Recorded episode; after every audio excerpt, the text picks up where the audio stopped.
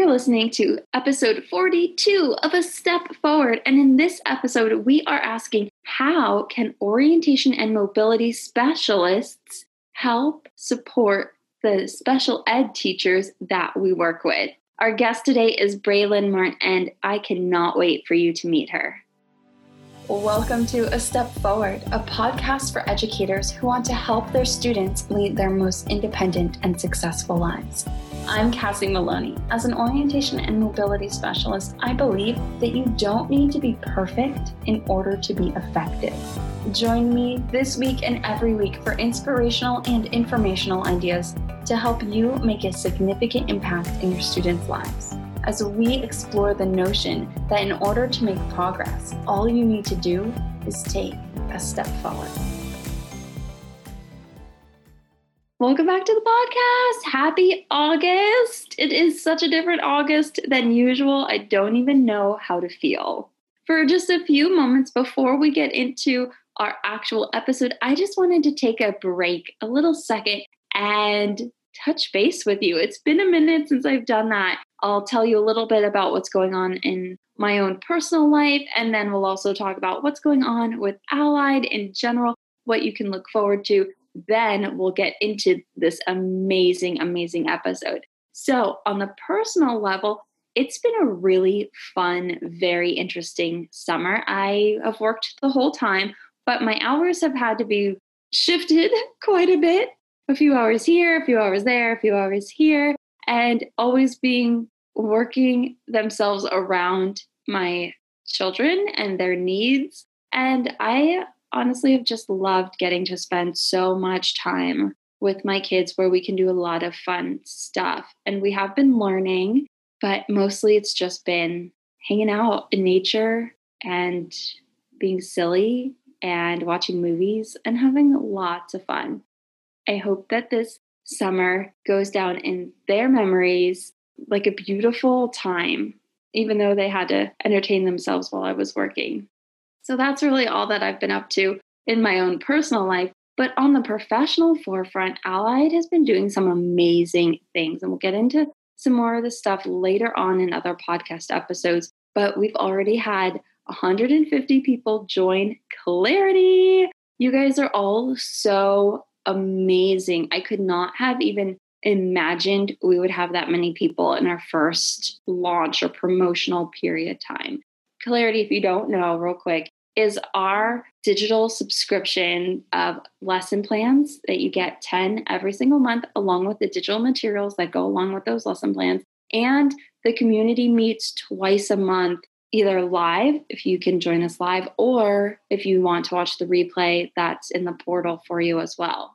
And already the inspiration and ideas have been flowing and making this transition so much easier definitely a very different transition from summer to new school year than it ever has been in the past. And so to have these ideas, this inspiration, this information coming from the entire community, even for me, and I think for everybody else, has been really something that we know we can look back on and pull whenever we need the, that information.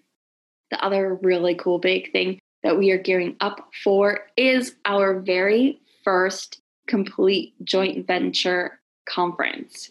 And by that, I mean we are teaming up with a group of assistive technology specialists to host an assistive technology and trends online conference in early October. We are definitely making it so that it applies to O&M specialists and TVIs and AT specialists, but as long as you're supporting your students with assistive technology and your students have visual impairments, this is going to be such a fantastic and great online conference that's coming up the very first few weeks in October. And then we'll be announcing more about that later on.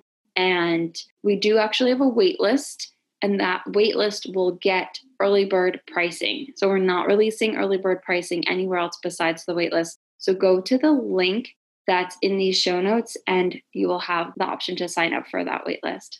And then, of course, the symposium planning committee is getting ready to pick back up.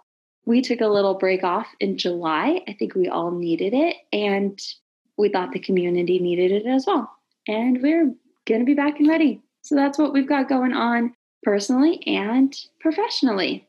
So today we get to talk with one of the most fabulous special education teachers that I've gotten to meet and get to know. And I really look up to this woman because she has so many great ideas and she really puts forth so much extra effort and it really shows. And not only that, but she's like personable, she's funny, and she really has a really great way of going about things.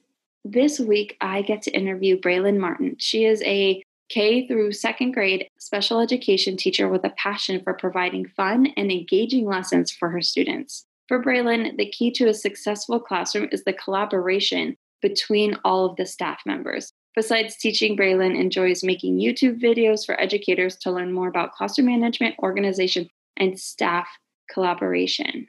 Now, one thing I love about this episode is we talk a lot about collaboration. This is the whole purpose of it.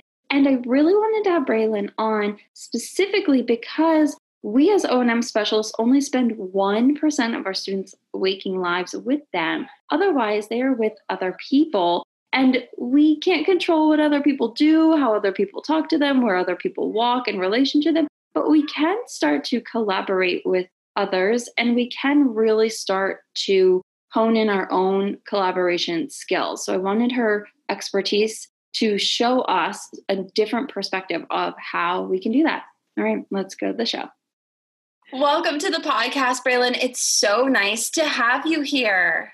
Thank you. I'm so excited to be here. Well, the very first thing, I know you from Instagram. I, have been following you for a little while and love all of the things that you talk about as a special educator, but you are brand new to our community. So I'd love for you to introduce yourself.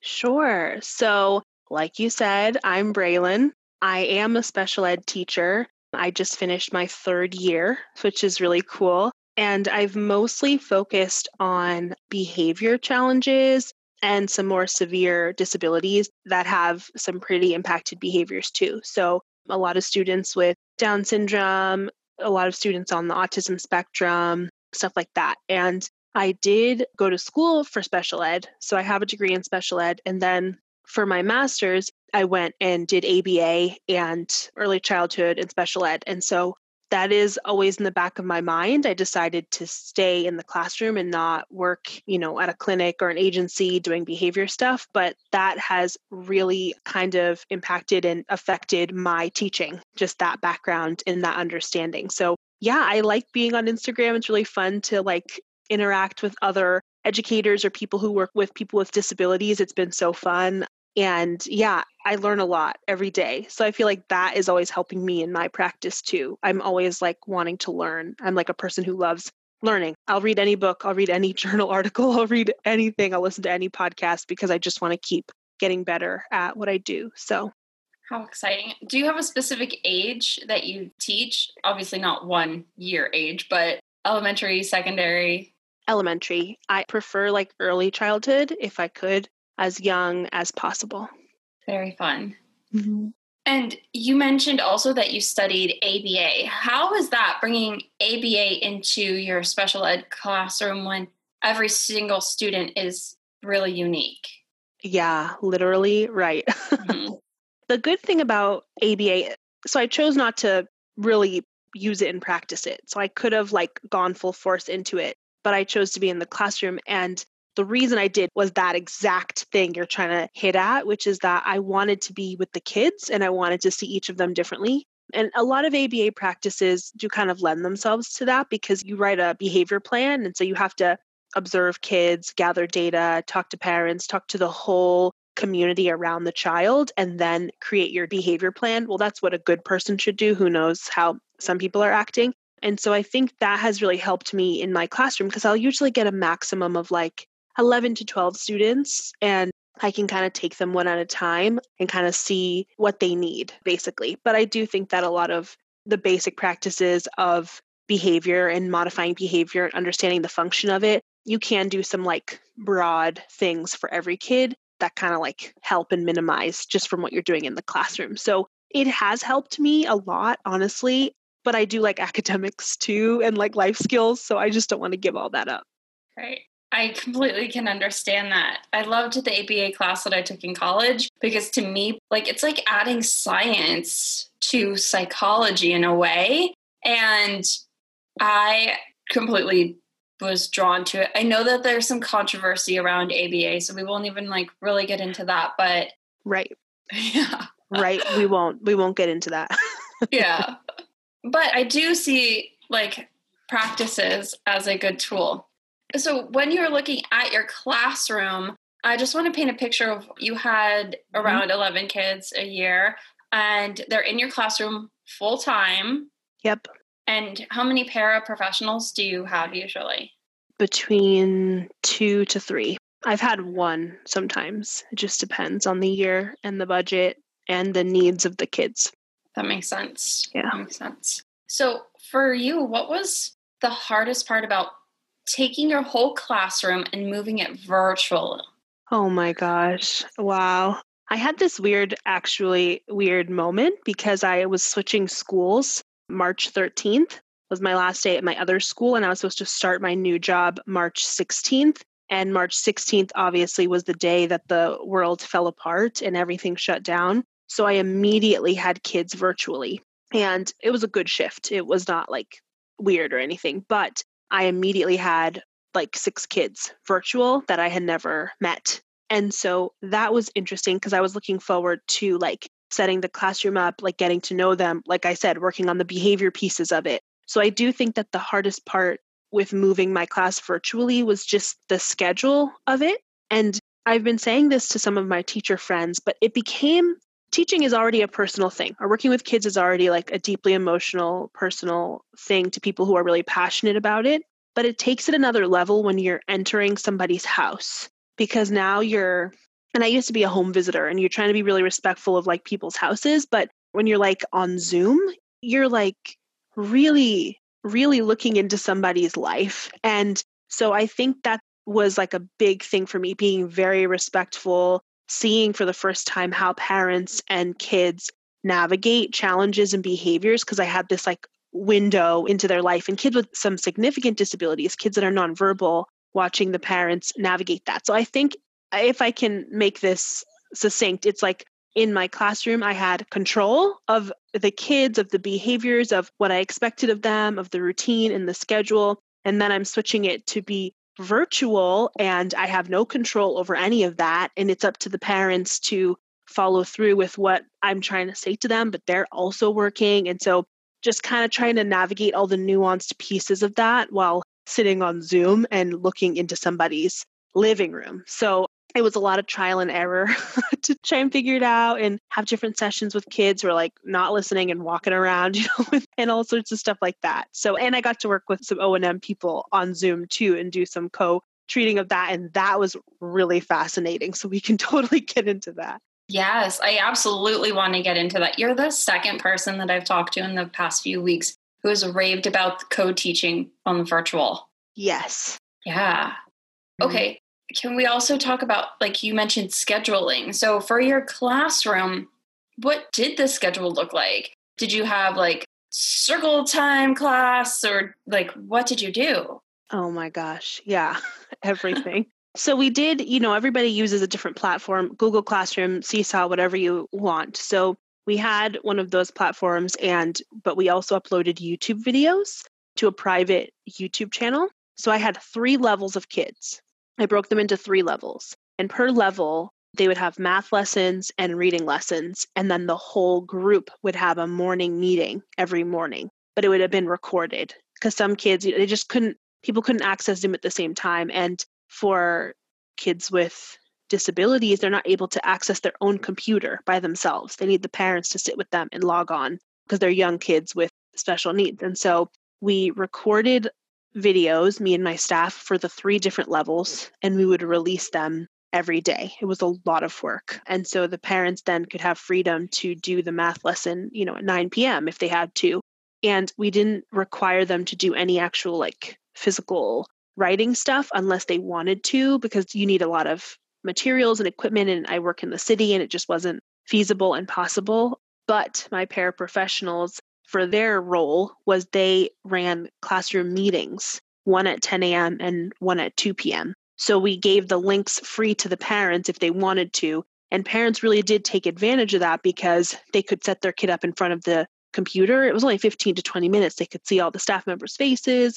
Each staff member might do like a YouTube video, sing a song, laugh with the kids, keep them entertained. And it was like a fun way to bring everybody together and it was pretty stress free. So that was one of the best things we ever did. And so that wasn't on me, that was on them. And I would log in when I needed to. But that was kind of the schedule of how we did it. I mean, it's hard to replicate eight hours a day of school online. They definitely didn't get the same amount of time as they would in the classroom, but we tried the best we could to provide as many opportunities as possible to do some learning. So, yeah, what you are describing is the most that I've heard anybody describe. Yeah. It was so much work. I like had a couple meltdowns, but, but I, we had help. Yeah. Yeah, but I could see why if you're doing like I love the fact that you broke your students down into three different levels because in like gen ed, they probably wouldn't even think to do that. And and I'm sorry if I'm stepping on any gen ed teachers' toes right now, but just having gone through the virtual end of gen ed, you know, with my own kids, it was definitely not that much broken down. And especially because your kids probably need it. They're on different levels all day long, which is why you only have 11 when gen ed typically has 30, because they need that much more individualized instruction. For sure. I could have broken it down into 11 groups if I really, really, to be honest, but I, I wouldn't have been able to do it. But it was helpful because some kids, they already were doing inclusion because. Yeah, in the school year, that's what they're doing. So some of them could actually access their gen ed stuff. So it gave them more options. So they would have access to the gen ed stuff or my stuff and they could kind of pick and choose and do both depending on the parents' involvement level and stuff like that. So it was a ton of work, but I'm really grateful. And my whole school was doing stuff like that. Like even the gen ed teachers were doing so much everyday lessons every day. It was incredible. And I'm grateful because no matter what happens, I mean, I don't know what, you know, everybody's state is different, but going back, I guess I saw some regression, but really not as much as I thought I would see because they were involved every single day, which was great. Yeah. What I've noticed at home is that like my children didn't get as like long of a time at school, obviously, but because I know their nuances, and maybe also because I'm a special ed teacher, like I'm not going to separate that out. Right. I felt like they they did not meet their the Texas standards. All right, let's just be honest about that. But they're still making progress and every day we still do a little bit of work, a little bit of journaling or writing letters or things like that. And it was a little bit like more concentrated, I guess I say. So, yeah. Maybe there's some hope that Oh no, some hope. I'm crossing my fingers for the people listening, you know. Some hope. I know. I know. Okay, so I have one last question about teaching virtually. And I think this is something that's kind of on everybody's mind, but I'd love to hear your perspective of how things were from a special educator's point of view.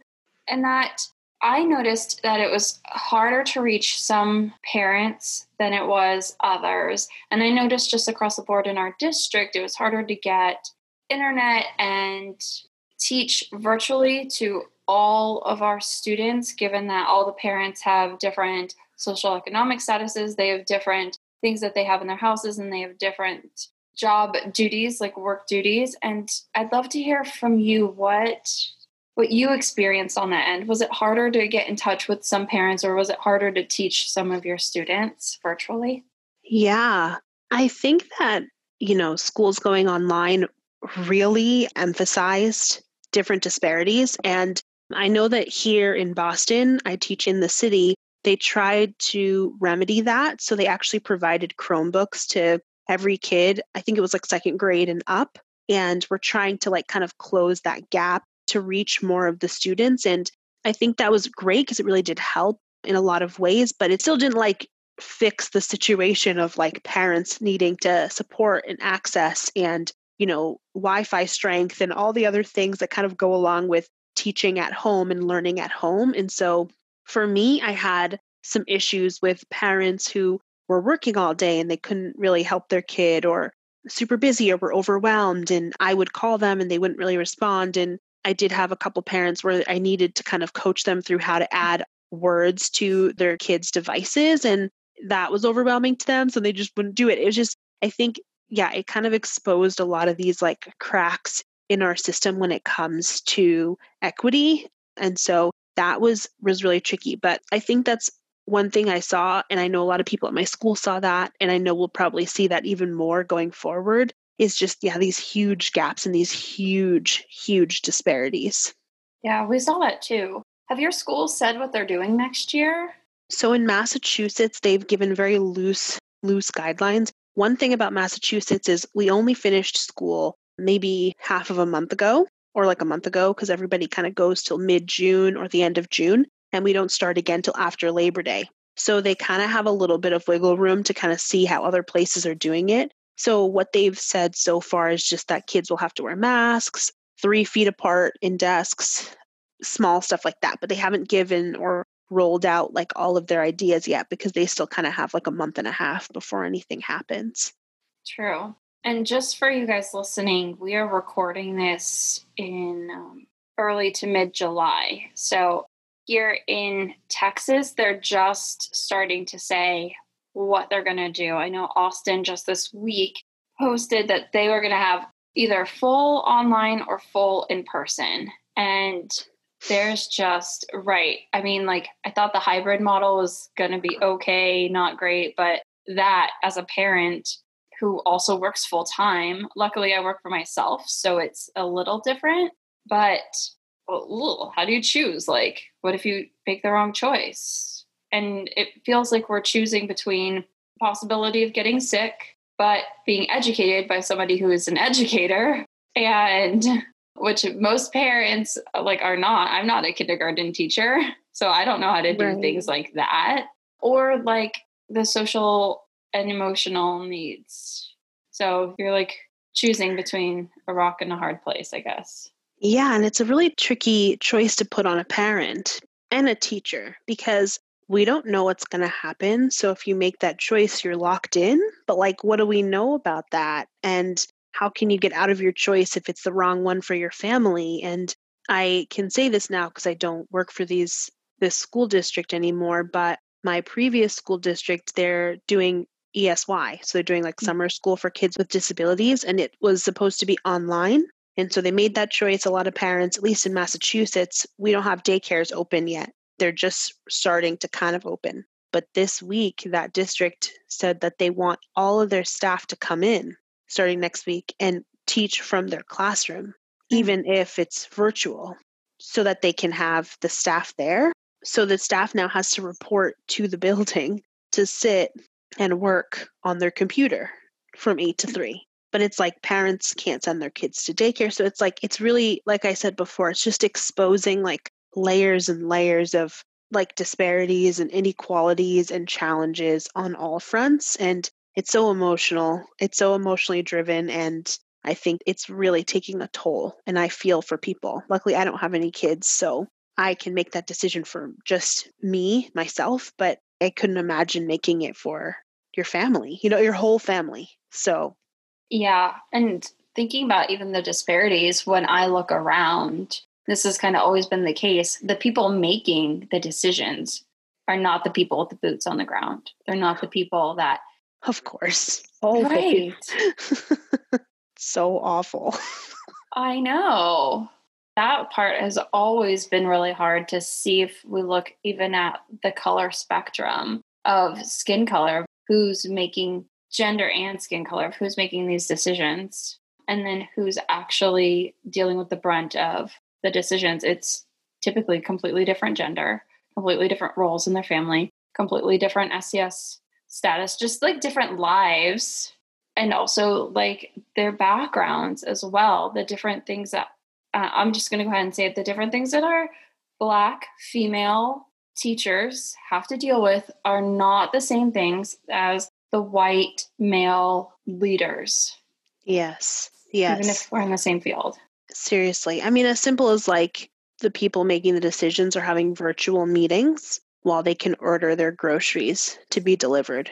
That right there is the perfect vision of privilege and the fact that that's their life circumstance, but that's not everybody else's. And so it's, yeah, it's really tricky. And I think also with the special ed lens, I mean, yes, kids have autism and they have all these other things, but some disabilities are from like challenges at birth. A lot of them have additional things, autoimmune. If you take certain types of ADHD meds, you're more susceptible to different things because you're suppressing different parts of your system. It's a disability ableism issue just as much as it is a race and socioeconomic status issue. And I think as people who work with all different types of kids, walks of life with disabilities, it's like this is the part where everything is converging and every person is seeing that all the I hate to use the word minority, but all the issues that people have pushed down if you're not part of the majority thought, they're all coming together at once and they're all being affected by this. So, it's a big big deal. It is a big, big deal. Now that we're actually on this topic, which was not something that I had intended on talking about, but it came up naturally. As special educators, is there anything that we can do to recognize or help with that disparity given that you know we're talking to people who might feel like i'm just one person what can i do yeah I think honestly, it's tricky because I can't think of one thing besides keeping your mindset. like, as you see the world, looking at it through the lens of is everybody included? Is everybody's thoughts heard? Are we actually reaching every kid? And that's what a special ed teacher is best at. You're in front of your classroom and you're about to say something to the class, and you're thinking in your head, okay, how am I going to reach this kid who has a vision impairment. How am I going to reach this kid who is nonverbal? And so that's already running through your head just for you to make an announcement in your classroom. And I think keeping that lens as you're seeing the world, being able to speak up when things are not right. I mean, you don't have to like, you know, make a public massive statement and change the world, but I think it starts with each person being aware of the day to day you know equity problems that are affecting them you know just being mindful of that and i think we as special ed teachers, we are so good at advocating for kids' abilities. Like if we're in a public school setting, you don't have a ramp outside, get a ramp because my kid needs a ramp. We will go at that hardcore, you know, and we will even go into other kids or other classrooms and say, I'm going to teach you about autism so you can better be prepared for when my student comes in for inclusion. But I think we need to take that a step further and be able to speak up and advocate for culture, for race, for all the other things, they're just as prevalent, they're just as painful, and they affect people just as much as a disability would. So that's kind of like what I've been thinking about, just how we keep that lens as we're living day to day, talking to our family members in school, at staff meetings, at the grocery store. Just we don't have to make big statements, but just being aware and starting to see that these things are everywhere and we should view this as the same equity issue as disabilities. I love that as you were talking, I was thinking like TVIs and O&Ms, we are really good at advocating for our students' needs. We will go up against traffic engineers. We will go up against like what feels like a big conglomerate. But it's also like a really good reminder that you need to stand up for not just the disability, but also all of the other issues that are at play here. Mm-hmm. Yeah, I think the only way we're going to really make change, it's not we might not reach the old people that won't change their thought. Okay. I'm not going to reach my, me personally, I'm not going to be able to really change the mind of my grandpa right now. He's a white man who lives in northern Minnesota. I'm not going to change that for him. It just, it will not go through his mind. But my day to day life, the day to day people that I'm going to interact with, the kids that I have access to, the school systems in place that I can advocate for subtle changes that maybe over the span of 10 years are going to make a big difference. That's the stuff I can do because if all of us are doing those small things in 10 years, it will look different. It will. The kindergartners we have will be 10th graders. It will be very, very different. And I think that's what I've been trying to think of more than like the huge massive thing because what's one teacher going to do that's massive but all of this all the teachers that are thinking about these things together is going to be crazy different in 10 years i love that perspective sometimes it can feel like yeah i am just one person what can i do or people can start to take on the shame of their privilege where it's not about that. It's not about either of those things. It's about just having that next conversation with your assistant principal, with the principal, with the 504 committee or whoever to say, like, hey, this is what's going on. These are the things that need to be changed. And even we, as O&M specialists and TVIs, work with our students one on one. So we often see them for such a short amount of time that just being able to you know advocate with the special ed teacher and maybe we can go into this next topic of collaboration and really working with the special ed teacher to make change for that student can really help in the long run like you're talking about mhm for sure so can we go back to you saying how you worked with an O&M specialist virtually? I'd love to hear what that situation was like and maybe paint me a picture of if we wanted to do that, what that model could look like for us. For sure. I think the first thing I want to say is that every O&M, TVI, whatever person that I've ever worked with has always made themselves available to me. Not physically, not always physically, because in places I've worked, they've worked for all the schools. So they're at, you know, you guys have crazy, crazy schedules, but they've always been available to me that if I have these thoughts, they might be in my school one day. So I make a list that I need and they'll come and find me, or I send them an email and they'll get back to me. So already creating that relationship has been super helpful because I'm not expecting that they're going to be there every day but they've made themselves available to answer my questions and to help me just tweak a few things for different kids that I've needed support with. So, with that, that is kind of what helped and lended itself to being virtual because I've already kind of built that relationship with them. And so then when I switched to having to do, you know, one on one calls with kids, I was already communicating with them about what they were doing so I could continue that in my academic things or like what was working for them. So, for example, the lady that I was working with this year, who's amazing, she already had all these, you know, little slideshows she had made and the games that had worked best and the font that was correct. And so she had already sent that to me. She communicated that with me so I could continue that while me and the kid were talking about the phonics or whatever the thing was. And kind of going to like back to that thing we were talking about about not being able to reach every parent. That was kind of what was happening with a few of the kids. So the parents were a bit overwhelmed by the amount of different services that they had to navigate. And like if a kid's needed three times a week or wanted three times a week, but they were busy, like how do you fit all those Zoom calls in? So we started doing our calls together, which kind of helped the parent and helped the kid and helped me, honestly, because then I could kind of really see what she was doing and piggyback off of that. And so I would like hop on calls when she was there. She would hop on my like academic calls to help the parent out and to help the kid.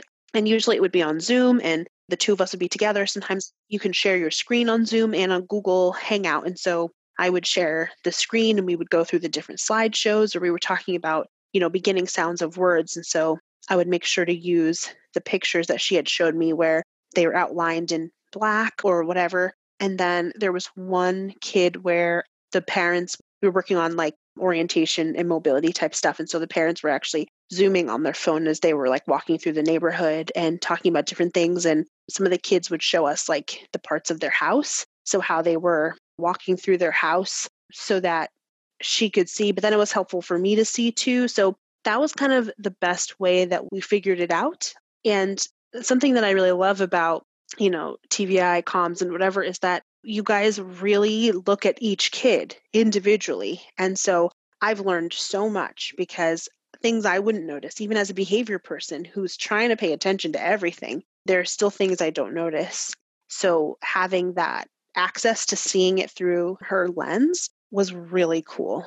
And it really helped me. And so even this summer, I've emailed her a few times because I'm redoing like my calendar thing and I'm getting real pictures and want to make sure things are outlined in the right color and making sure the fonts work. So I've been like trying to get info from her and she's really been helping me. So yeah, I think virtually it actually kind of worked. It honestly kind of worked weirdly better than in person because in person you guys take them one on one and I'm just teaching and I have so many other things I don't get to see it and I get to hear it, you know, after the fact, but I got to see it firsthand. So that was cool. That is really cool. And I was telling you before we started recording that you were the second person in less than a week to say how the special ed teacher and the O&M working together virtually worked so well. I've always actually been a fan of the push in model, especially for younger kids where I like go into the classroom. Sometimes I will admit it's a little bit weird, right? Because I'm like stepping into your space. And then I have to also be the teacher, but like whisper while you're talking to other kids or like navigate the who's in charge realm. Mm-hmm. But mm-hmm. in this case, it really does feel like, especially, especially because what the O&M specialists can do virtually are things that the special education team can easily take into their own lessons. It's not like yes. we can't teach virtually street crossings, but we can have the student walk around the room. We can talk about all of those, like what's a landmark, what's a clue, things like that. With the parent and the special ed teacher get to hear it. And then, you know, when you are doing your work either virtually or in person, I can see how that would be so beneficial. Then you know how they teach and how mm-hmm. they say things. Yeah, I think a lot of times in the classroom, kind of like what you were saying, at least for me, I don't know how other special ed teachers are. My classroom is super personal to me,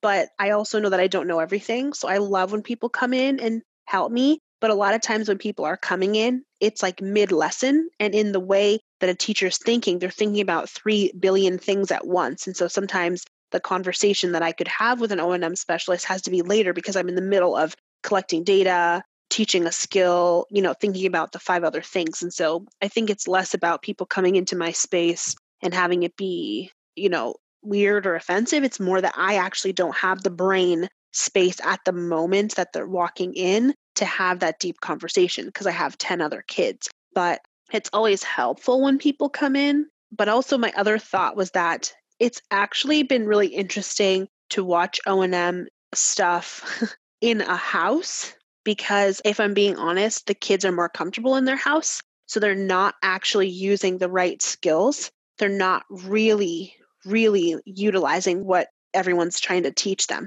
because they're so used to their hallway, they're so used to their room. And so I actually did find that was the one thing that was tricky to get them out of that because they don't need help navigating their house and their bedroom because they've got their parents there and they've done it every day for their whole life. It's the other stuff, but it's hard to get at that other stuff when you're in your house. So that was the one thing that I think was tricky, but we might not be able to like control that because depending on how schools are going to be. But that was one thing I noticed was kind of difficult.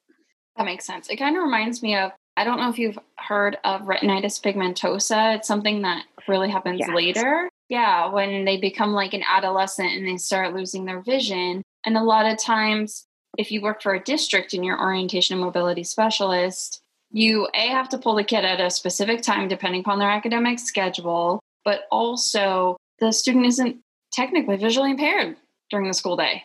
It's only at night. So it's that part can be like tricky. Like put on a blindfold, my friend, because I know it's 2 p.m. and you can see fine. But, you know, come 7 p.m., when you have to go get the mail, or when you want to go on a date, or when you want to go to work, or when, you know, you need to, like, you step into a closet, or when it gets shady underneath a tree, or something like that, you're going to eventually need these skills. So it's kind of like superimposing, like, the skill, even though it's not, there's no, like, natural motivation right. in that environment. Exactly. Yeah. Well, when you are teaching in the classroom, what are some of the best ways that you have found to collaborate with an orientation and mobility specialist?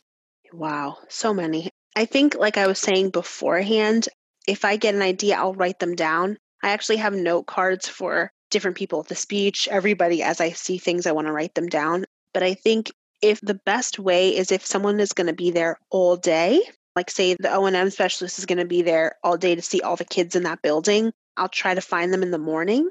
I tend to have most of their caseload, right? Like say me and one other teacher are the ones with severe disabilities, right? So I'll like try to find them and make sure that they come and talk to me. I'll email them ahead of time a bunch of things I need help with and it's helpful for me to know if they're going to be around. Like I might be in around from 11 to 1. So at least I have it in my head that during those times they might stop by.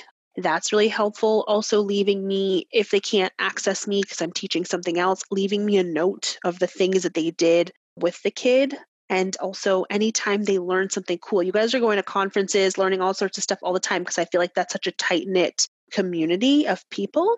And so they'll learn things, they'll learn a cool app or a new font little looking thing, and they always try to share it with me. And so that's been really, really helpful. And yeah, I guess overall, just making themselves available. I had this weird moment. One of my paraprofessionals had horrible migraines. And so we had to keep the lights off because the fluorescent light was causing her like horrible migraine. So I wanted to be respectful of her. But I had a couple lamps, but I also had two kids with some severe vision stuff and they couldn't see. They couldn't see their paper. They couldn't see, even with a black marker that I knew enough to give them, whatever. They could not see the paper and it was affecting their behavior. It was affecting all the other stuff. And I just like wasn't thinking straight. So I knew that the guy was coming on Wednesday and I really liked working with him.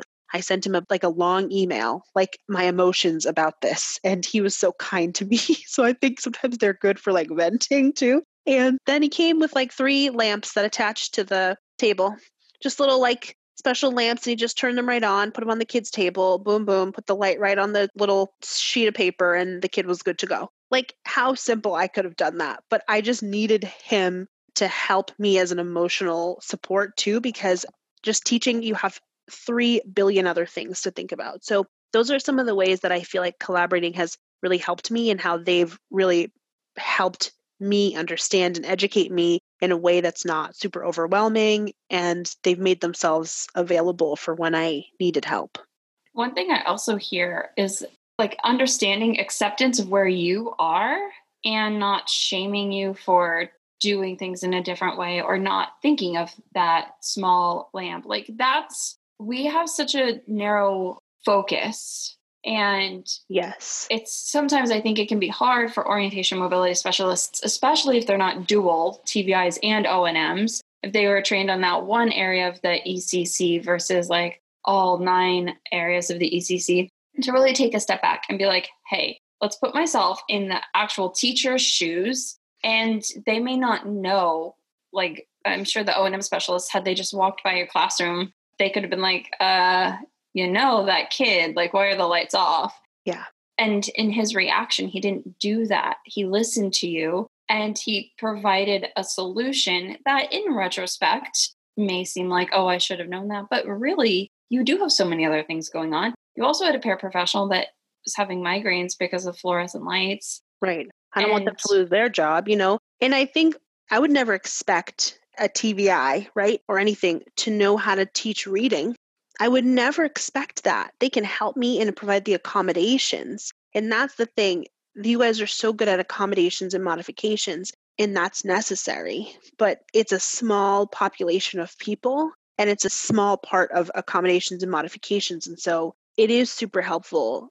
And I think some teachers can be kind of pompous if they think they know everything, but like I don't come on, people. Like, I studied certain things. I did not study other things, you know, and I need help. I don't know all the speech stuff. I don't know all the OT sensory stuff. That's not what I spent six years studying. And so it's the best when everybody can come together in a meeting and we're talking about a kid and case managing this whole thing out, trying to solve some problems, and everybody can sprinkle in their knowledge and have it be in such a positive, understanding, and like educating type of way. And I think that's when you get the best community in the best collaboration and when the kid's actually going to make progress, right? Because I've worked with some bad, not those people, but bad speech people who've like put me down. And I'm like, I'm not going to help you. I'm not going to give you data. That's just me being sassy and petty. Like, you're being so rude to me. So I think just having, yeah, having that like positive culture and, and teachers are so grateful because like I said, so much is happening. I'm like, thank God these people exist. I want to give them all gifts because I need so much help all the time. So, well, that's so nice. Okay, so it has been a while that we've been talking, and I feel like I could talk to you for so long, but I want to be respectful of everybody's time. Our goal for this whole podcast is just a reminder that you don't have to be perfect at every single thing. And I think that you definitely stand in that. And but we do want to make sure that every day we are taking a step forward towards just being better teachers so that way our students can lead their very best lives. And I'd love to know from you if you have any last tips of how our community can take one step forward in being better at what we do in any way, so that way we can help support special educators. Yeah.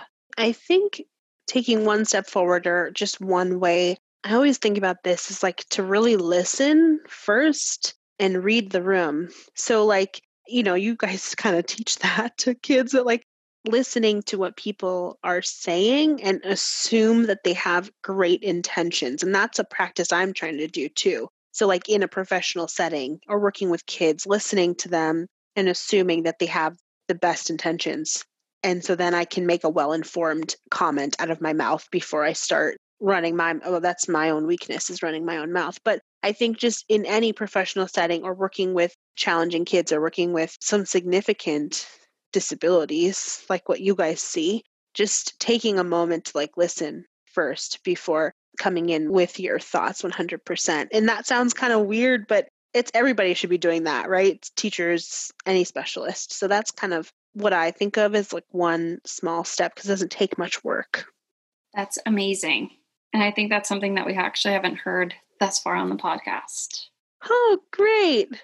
Unique. yes, yeah.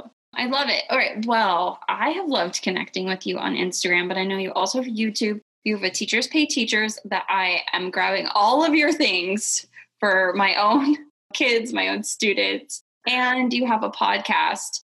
I know that sounds like a lot, you guys, but Braelan, can you tell us where people can come find you? And then you guys will have all of the links to everything for her on our show notes on our website so you can follow her wherever. Yeah, so all of my stuff is under that special educator. So everything has the same name and it's mostly geared towards special ed teachers. So if there's a lot of stuff that's free, I mean, every podcast, every video is free, and a lot of things on Teachers Pay Teachers are free. And so if it's more about special ed and supporting behaviors and supporting all of that stuff, so if that's something that people want to learn more about to inform their practice, then they can go check it out.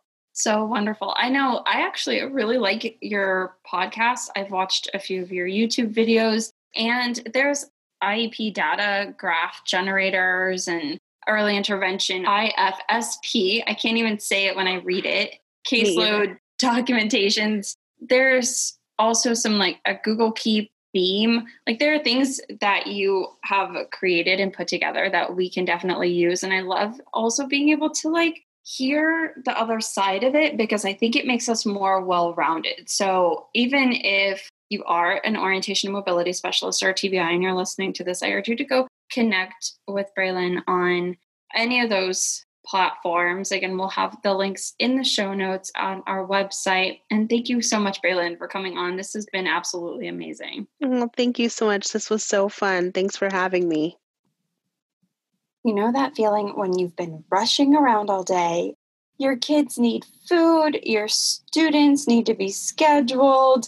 It's five minutes before your next lesson and you have no plans. Teaching during a pandemic has had many challenges. Wouldn't you agree? One of which being it takes so much longer to plan for a remote O&M lesson than it did to plan for a face-to-face lesson. But that's not a problem anymore because, my friend, we have got you covered. Your Allied Independence community stepped up and we've bundled together eight remote O&M lesson plans that can be taught virtually or distance, all created by your community and customizable to your individual students' unique needs in five minutes or less. You want them? I know you do. All you have to do is go to alliedindependenceonline.com forward slash remote, R E M O T E, and grab your copy. Eight free remote O&M lesson plans.